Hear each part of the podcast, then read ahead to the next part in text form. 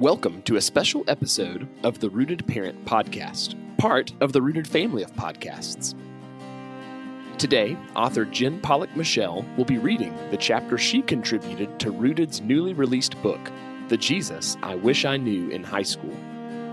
Our hope is that this book will be a blessing to the teenagers you know and love. For more information and to order copies for the teenagers in your life, visit the Now, here's Jen Pollock Michel. Chapter 1 Temptation and Goodness by Jen Pollock Michel. He is 16 and I am 15. We're in the bedroom of a stranger's apartment with the lights off. The couple we've come with has paired off in the other bedroom. At some point, my boyfriend reaches over me, fumbling to open the drawer of the nightstand beside us. He closes it, holds a small foil wrapped package in the palm of his hand. There is a single suspended moment of indecision, and then there is not.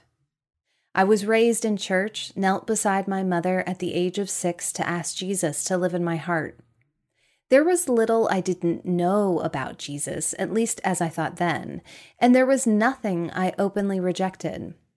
I believed in Jesus my whole life, believed that he was God in the flesh, believed that he died on the cross for my sins, believed that he was raised from the dead. I even believed that he was coming again.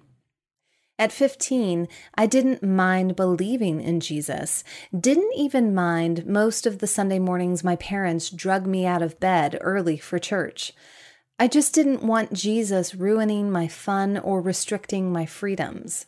I was like the prodigal son in Luke chapter 15, simply looking for a good time. I planned, of course, to come home at some point. I knew I'd need to make sincere apologies and promises to God when I did, but I was postponing that repentance for a later date, after 30 maybe, when life would find me behind the wheel of a minivan. Following Jesus was like paying the mortgage and having a lawn to mow. For a year, my boyfriend and I played married. Ironically, we also used to entertain long theological conversations about the state of our souls.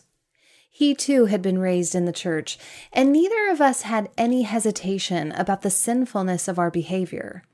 And still, we lingered over this question were we or were we not Christians? My favorite verse as a child was Ephesians chapter 2 verse 8. For by grace you have been saved through faith, and this is not of your own doing, it is the gift of God. I counted on pardon and felt sure that however much I tested God's steadfast and abounding love, it would never break under me. It might have continued on like that, except that I discovered this to be true of God He is a loving shepherd seeking the stray. For one, I was surrounded by people who loved Jesus in very real ways. Their sincerity was a foil to my hypocrisy. Aside from my parents, there was my Sunday school teacher, a single woman whose lessons were her life. She radiated a joy deeper than anything I recognized from my Saturday nights. There was a friend from church, a girl one year older than me, who attended a different high school. She read her Bible during the week as if the words of God really mattered, and she pursued a holiness an otherness that I found myself admiring. These examples of faith stirred longing in me for something more solid, something more stable than the sand beneath my feet. If you know the story of Saul on the road to Damascus in the book of Acts, this fire breathing man with arrest warrants for Christians in his hand, this man who met the blazing spectacle of the risen Jesus one ordinary afternoon, then you might not be surprised when I tell you that I also met Jesus when I least expected to. I was 16 when I heard his voice at summer camp asking me three questions. What do you want? Where are you headed? Will you follow? I don't remember indecision then, only the urgency of yes. The Jesus I Wish I Knew in High School.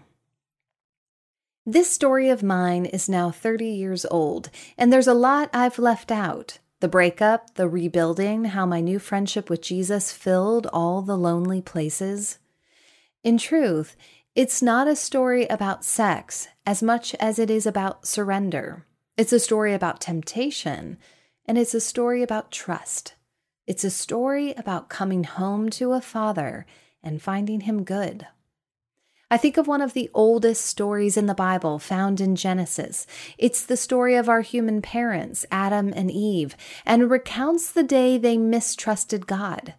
God had, of course, lavished all of his best gifts on these children of his, and there was nothing they lacked, even if there was one thing he had forbidden them.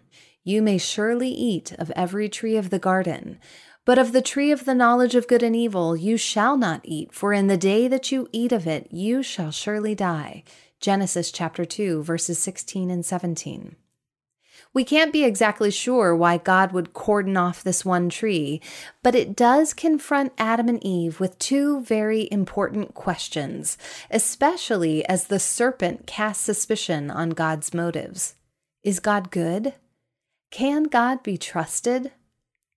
In the midst of their temptation, they had to decide what they believed about God's nature and where they would find life's purpose. At 15, I wished I had had better answers to these questions. At 15, I thought of God as stingy, as always standing in the way of a good time. I knew that He was God, and that being God, He expected to be obeyed. But I thought surrendering myself to Him meant signing up for a life I didn't really want. A life that would always look like the cheap knockoff version of the better life everyone else would be living. It's not hard to see why Adam and Eve, and every human since, has been grabbing for the things God forbids. We just aren't convinced that He's good. We think of his commands as prohibitions and punishments instead of invitations to life. Surrender, verb, to release control completely, to give in to the power of another. What this means for you. Christ calls you to surrender, to give Him complete control of your life. You can let go of the reins. You can rest. You can trust God is good. I had all the wrong ideas about following Christ at 15, but when I finally decided to follow Him, I began believing in His goodness. I risked that I'd find my best life in Him. Let me tell you, friends, it's the surest bet I've ever placed. It seems crazy that we'd find it so hard to believe in God's goodness, given that the one Bible verse we're all supposed to have memorized, the one Bible verse most widely known, is a verse about God's generous giving. For God so loved the world that he gave his only Son. John chapter 3, verse 16a. I wish I'd grasped what this meant for the Apostle Paul, who saw the cross of Christ as a display of God's goodness and generosity, his grace toward his people. He who did not spare his own son, but gave him up for us all, how will he not also with him graciously give us all things? Romans chapter 8 verse 32. Paul wanted his readers to stare long and hard at the self sacrifice of God. He wanted us to see the innocent God man who allowed himself to be beaten, tortured, and executed for the sake of love. He wanted us to doubt our doubts about God and then ask, Does that look like stinginess to you? If God is stingy, then life will always require the stealing that took place in the garden. If God is stingy, we can't count on Him to give us what we need to lead us into the good life. We'll have to take it for ourselves. But if God is good, if God is generous, if God is so lavish in love that He'd suffer torture for our sakes, we can lean into trusting His direction for our lives. Lean into knowing that every no has a purpose and leads us toward life in Christ. In the words of a song I sang as a child, we can trust and obey. The Jesus I want you to know. The word gospel means good news, and that's what I want to leave with you. You might think you lose your life in order to follow Jesus, but let me assure you, in the end, you ultimately find it. At 15, I started to understand what Paul meant in Philippians chapter 3 when he said that everything was lost compared to knowing Christ. I wonder if you, if I, can't start trying to trust that God's word is good, that God's plans are good, that God's providence is good. In the words of the psalmist who speaks to God, You are good and do good. Teach me your statutes. Psalm 119, verse 68. I think faith, obedient faith, hangs on this promise, and that's what I want to see formed in you. Can I give you just one lifelong assignment? It's extraordinarily easy and difficult at the very same time. It's simply this to try learning the height, the depth, the width, and the length of God's love, that we may be filled with all the fullness of God. Ephesians chapter 3, verse 19b. If he truly is perfectly, generously good, why would we not follow? Devotional questions. Read Romans chapter 8, verses 31 and 32. Number one, this passage contains three characteristics about God. What are they? Number two, the author of chapter 1 describes how she came to understand God's goodness. Consider a time when you were tempted to question his goodness. Number three, what are some obvious and not so obvious ways in which God has been good and generous to you? I hope you enjoyed hearing Chapter 1 of The Jesus I Wish I Knew in High School, edited by Cameron Cole and Charlotte Getz. To learn more about the book and to order copies for the teenagers in your life, visit the Jesus I Wish I Knew in High School.com.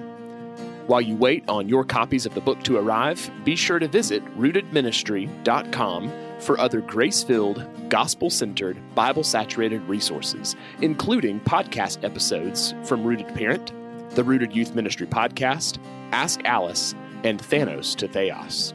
As always, a special thank you to High Street Hymns for the music on this podcast.